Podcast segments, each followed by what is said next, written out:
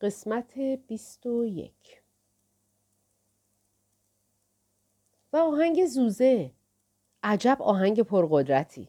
توی 21 کشور پرشنونده ترین آهنگه و ویدیوش با وجود بازیگرای درجه یک هالیوودی جایزه گرمی رو برده.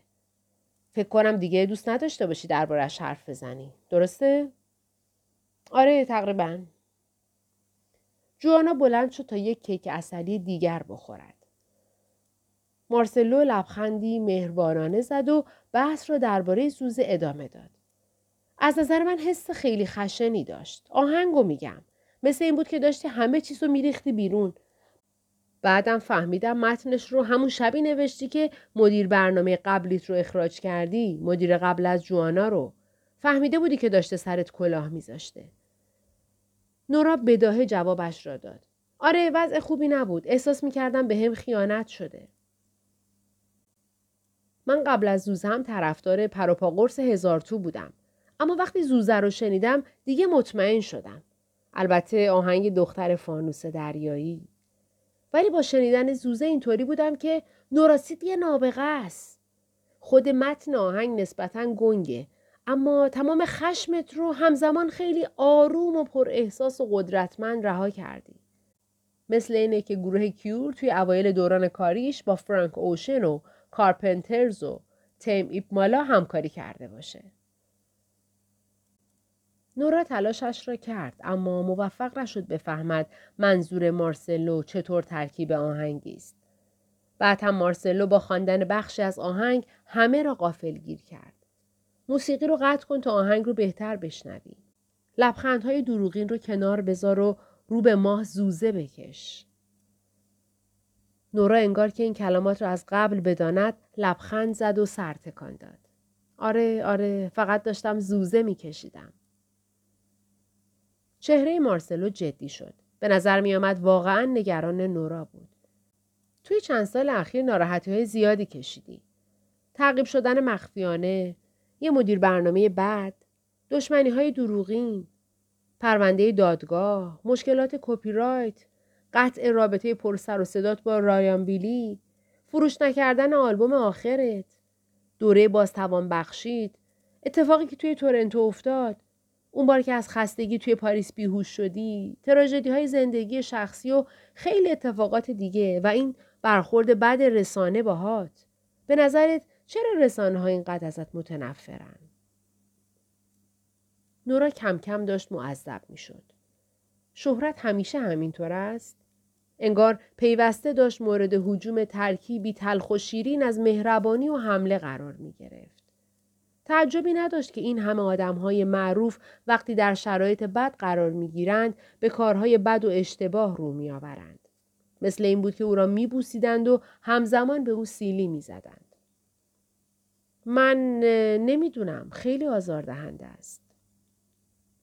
منظورم اینه که تا حالا شده به این فکر کنی که اگه مسیر دیگه ای رو تو زندگیت پیش می گرفتی چی می شد؟ نورا در حالی که بالا آمدن حباب های گاز را در آب معدنیش تماشا می کرد به سوال او گوش داد. برای نخستین بار متوجه حقیقتی شد و گفت فکر کنم تصور این که همیشه راه های آسون تری هست راحته اما شاید هیچ راه آسونی وجود نداشته باشه. و همه راه ها معمولی باشن. توی یه زندگی ممکن بود من ازدواج کرده باشم. توی زندگی دیگه ممکن بود فروشنده مغازه باشم. ممکن بود به پیشنهاد یه مرد بامزه برای خوردن قهوه جواب مثبت داده باشم. توی یه زندگی دیگه ممکن بود در حال تحقیق درباره یخچالهای قطب شمال باشم. توی یه زندگی ممکن بود قهرمان شنای المپیک باشم. کی می‌دونه؟ هر ثانیه روز داریم وارد یه جهان جدید میشیم. همه وقتمون رو هم صرف آرزوی داشتن یه زندگی متفاوت یا مقایسه خودمون با بقیه و همینطور نمونه های دیگه خودمون توی زندگی های دیگه می‌کنیم. در حالی که هر زندگی شامل حدی از خوبی و حدی از بدیه. مارسلو، جوانا و آن یکی مرد برزیلی با چشمهای گشاده به او خیره شده بودند. اما حالا دیگر نورا روی دور افتاده بود. زندگی الگوهای متفاوتی داره. ریتم داره. وقتی توی زندگی گیر افتاده باشیم خیلی راحت ممکنه توی خیالاتمون تصور کنیم که زمانهای غمانگیز یا ناراحت کننده یا شکست یا ترسمون نتیجه بودن توی اون زندگی خاصه که فکر کنیم همه اتفاقات نتیجه اون شیوه خاص زندگی کردنه نه نتیجه صرفا زندگی کردن منظورم اینه که اگه میفهمیدیم هیچ شیوه زندگی نیست که بتونه ما رو در برابر غم ایمن کنه همه چیز خیلی ساده تر می شد. فقط باید بفهمیم که غم هم در عمل بخشی از ذات شادیه. نمیشه شادی رو داشت و غم رو نداشت. البته هر دوی اینها برای خودشون حد و اندازه ای دارن. اما هیچ زندگی وجود نداره که توش بتونیم تا ابد غرق شادی محض باشیم. تصور اینکه چنین زندگی وجود داره فقط باعث میشه توی زندگی فعلیمون بیشتر احساس غم کنیم. مارسلو پس از آنکه مطمئن شد حرفهای نورا تمام شده گفت جواب ای بود. اما می‌تونم بگم که امشب توی کنسرت شاد بودی. وقتی به جای زوزه آهنگ پلی بر آبهای متلاطم رو خوندی مثل این بود که حرف مهمی رو با صدای بلند اعلام کردی. انگار گفتی من قویم. حس کردم می‌خوای به ما به طرفدارات بگی که حالت خوبه و خب حالا که بحثش شد تور چطوره؟ خب عالیه آره دقیقا می‌خواستم این پیام رو به همه بدم که خب دارم نهایت تلاشم رو برای داشتن یه زندگی خوب می‌کنم اما بعد از مدتی دلم برای خونه تنگ میشه مارسلو با لبخند شیطنت آمیز گفت کدوم خونه؟ منظورت اینه که توی لندن بیشتر احساس می‌کنی خونه ای یا لس آنجلس یا ساحل آمالفی؟ به نظر میآمد در این زندگی نورا همه جای دنیا را گشته. نمی‌دونم فکر کنم لندن. مارسلو نفس عمیقی کشید. گویی سوال بعدیش استخر آبی بود که می‌خواست در آن شیرجه بزند. ریشش را خاراند. خیلی خوب اما حتما زندگی اونجا برات سخته چون می‌دونم با برادرت توی اون آپارتمان زندگی می‌کردی. چرا باید سخت باشه؟ جوانا از بالای نوشیدنیش نگاهی کنجکاو به او انداخت. مارسلو با مهربانی و احساسات به او نگاه کرد. به نظر می آمد چشمانش خیز شدند. آهسته جرعه از نوشیدنیش نوشید و گفت چیزی که می‌خواستم بگم اینه که برادرت بخش بزرگی از زندگی تو گروه موسیقیتون بود. بود. در همین یک کلمه کوتاه چقدر غم و اندوه نهفته بود. مثل سنگی که در آب بیفتد و پایین برود. یاد زمانی افتاد که قبل از رفتن دوبارهشان روی صحنه از راوی درباره برادرش پرسیده بود. یادش آمد که وقتی اسم برادرش را آورد تماشاچیان چه واکنشی نشان دادند. هنوزم همین اطرافه. امشب اومده بود. جوانا گفت منظورش اینه که حسش می‌کنه. همشون حضور اون رو حس می‌کنن. روح قدرتمندی داشت. پرآشوب اما قدرتمند. غمانگیز بود که الکل و مواد مخدر و سختی های زندگی چطور از پادرش آوردن. نورا پرسید منظورت چیه؟ دیگر نقش بازی نمی کرد. واقعا باید می‌فهمید. مارسلو نگاه غمانگیزی به او انداخت. می‌دونی خب فقط دو سال از مرگش گذشته. از اووردوز کردنش. نورا نفسی عمیق کشید. فقط برای این بلافاصله به کتابخانه برنگشت که هنوز حرفشان را درک نکرده بود. بلند شد و گیج و سردرگم و سکندری خوران از اتاق بیرون رفت. جوانا ابتدا با خنده گفت نورا بعد با نگرانی تکرار کرد نورا نورا وارد آسانسور شد و پایین رفت. پیش راوی. گفتی جو احتمالا داره با خبرنگار خوشوبش می‌کنه؟ چی؟ خودت گفتی پرسیدم جو کجاست و گفتی با خبرنگارها خوشو بش می‌کنه. راوی نوشیدنیش را پایین آورد و انگار که چیستان شنیده باشد به او خیره شد. درست می‌گفتم. داشت با خبرنگارا خوشو بش می‌کرد. چی؟ راوی به جوانا اشاره کرد که با چهره وحشت زده از آسانسور به لابی پا گذاشت. آره دیگه جو پیش خبرنگارا بود. انگار مشتی از جنس غم به شکم نورا کوبیده شد. گفت وای نه جو جو وای بار بزرگ از جلویش ناپدید شد میز نوشیدنی ها جوانا مارسلو آن یکی مرد که مسئول صدا بود مهمانان هتل راوی بقیه کف مرمری لابی پیشخاندار گارسونها چلچراغها و گلها همه با هم به نیستی سقوط کردند. زوزه. به سوی جنگل زمستانه و بی اینکه مقصدی داشته باشه دخترک فرار می‌کنه از هر چیزی که می‌شناسه. فشار هر لحظه بیشتر میشه. فشار بیشتر میشه و تمومی نداره. بدنت رو می‌خوان روحت رو می‌خوان لبخندهای دروغینت رو می‌خوان. زندگی ستاره راک همینه. گرگ ها دورت رو گرفتن. مثل یه رویای تبالود. گرگ ها دورت رو گرفتن تا جیغ بکشی. زوزه بکش رو به تاریکی شب. زوزه بکش تا رسیدن نور. زوزه بکش نوبت توی که به جنگی. زوزه بکش همه چیز رو درست کن. زوزه بکش زوزه بکش. زوزه بکش زوزه بکش. نمی‌تونی تا ابد بجنگی. باید کنار بیای. اگه زندگیت فایده نداره باید دنبال دلیلش باشی یادت وقتی کوچیکتر از اون بودیم که از فردا بترسیم یا قصه دیروز رو بخوریم فقط خودمون بودیم و زمان فقط به حالا خلاصه می شد. زندگی می کردیم. حرکتی نمی کردیم. مثل بازوهای توی آستین چون وقت داشتیم. وقت نفس کشیدن.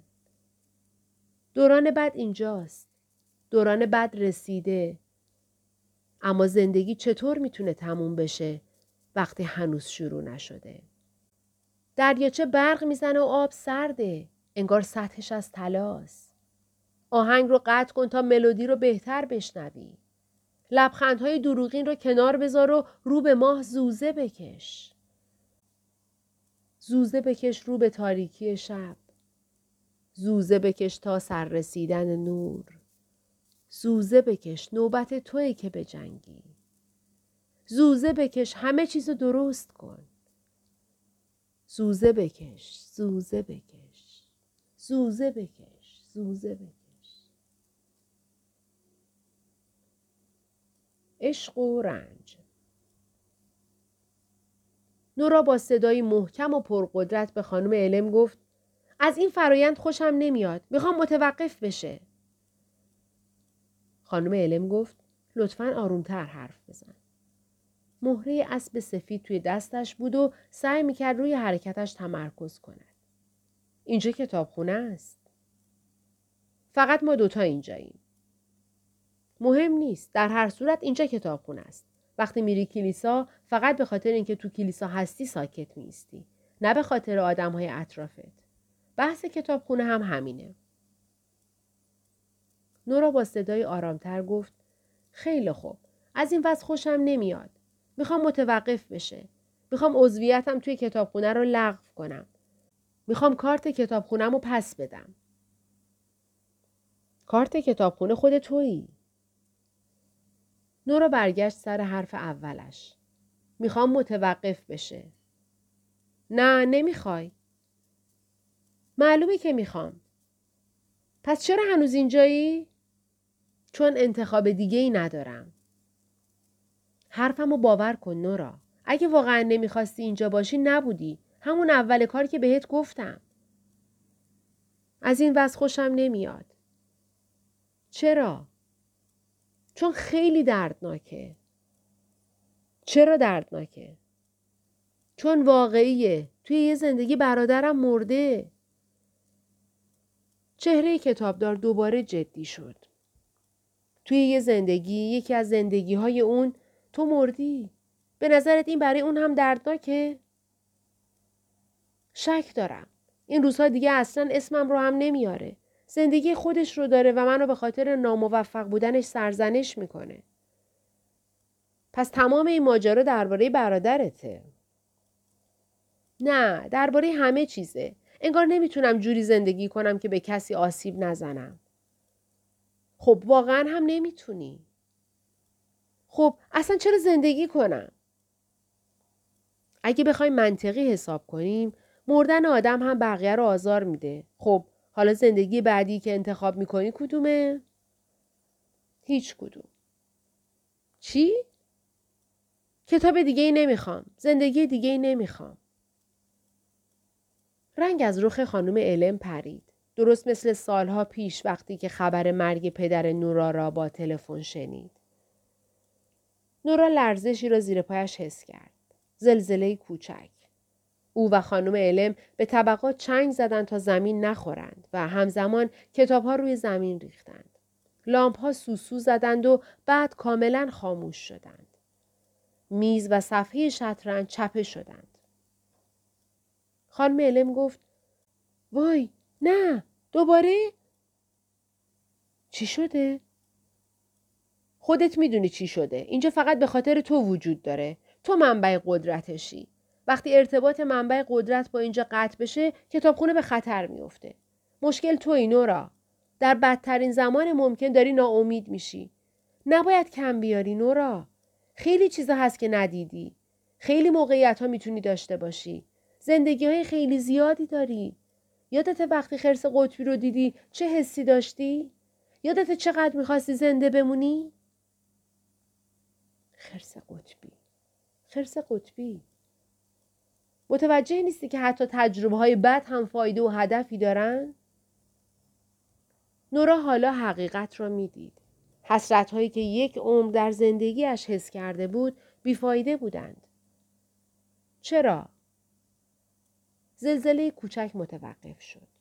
اما هنوز هم کتاب ها همه جا روی زمین ریخته بودند. لامپ ها روشن شده بودند اما هنوز سوسو می زدند. نورا گفت ببخشید. به طرف کتاب ها رفت تا برشان دارد و در قفسه ها بچیند. خانم علم با عصبانیت گفت نه بهشون دست نزن بذارشون زمین ببخشید هی نگو ببخشید بیا واسه این یکی کمکم کن امتره با خانم علم کمک کرد میز را سر جایش برگرداند بعد مهرهای شطرنج را جمع کردند و برای شروع بازی جدید روی صفحه چیدند. کتابهایی که روی زمین ریخته چی؟ همینطوری ولشون می‌کنی؟ واسه چه اهمیتی داره؟ تو که می‌خواستی همشون از بین برن؟ با اینکه خانم علم فقط سازوکاری برای ساده سازی پیچیدگی های جهان کوانتومی بود، حالا که میان قفسه های نیمه خالی کتاب و صفحه چیده شده شطرنج نشسته بود، غمگین و متفکر و بینهایت انسانی به نظر می رسید. سرانجام پس از مدتی خانم علم گفت نمی‌خواستم اینقدر خشن باهات حرف بزنم. اشکالی نداره. خانم علم گفت یادت اون اوایل وقتی توی کتابخونه مدرسه هم با هم دیگه شطرنج بازی می‌کردیم همیشه بلافاصله بهترین مهرهات رو از دست می‌دادی؟ همون اول وزیر یا رخهات رو میآوردی بیرون و از دستشون می‌دادی؟ بعد هم یه جوری رفتار می‌کردی که انگار بازی رو باختی؟ چون فقط سرباز و یکی دوتا اسب برات مونده بود؟ چرا الان حرف اون موقع رو می‌زنی؟ خانم علم نخی را آویزان از پلیورش دید و آن را توی آستینش فرو کرد. اما بعد نظرش عوض شد و نخ را دوباره آویزان رها کرد. خانم علم گفت اگه می‌خوای بالاخره زمانی توی شطرنج موفق بشی باید یه چیزی رو درک کنی. انگار نورا هیچ کار مهمتری نداشت. چیزی که باید درکش کنی اینه. بازی ادامه داره تا وقتی که واقعا تموم بشه. حتی اگه یه مهره سرباز روی صفحه باشه هنوز بازی تموم نشده. اگه یکی از بازیکنها فقط یه سرباز و یه شاه داشته باشه و بازیکن دوم تمام مهرهاشو داشته باشه باز هم بازی هنوز ادامه داره. حتی اگه تو اون سرباز باشی که هممون همینیم باید این رو به خاطر بسپری که مهره سرباز جادویی ترین مهره شطرنجه. ممکنه کوچیک و معمولی به نظر برسه. اما اینطور نیست. چون یه سرباز هیچ وقت فقط سرباز نیست. مهره که می‌تونه وزیر بشه. تنها کاری که باید بکنی اینه که به راهت ادامه بدی و بری جلو. خونه به خونه. وقتی هم به سمت دیگه برسی هر قدرتی که بخوای به دست میاری.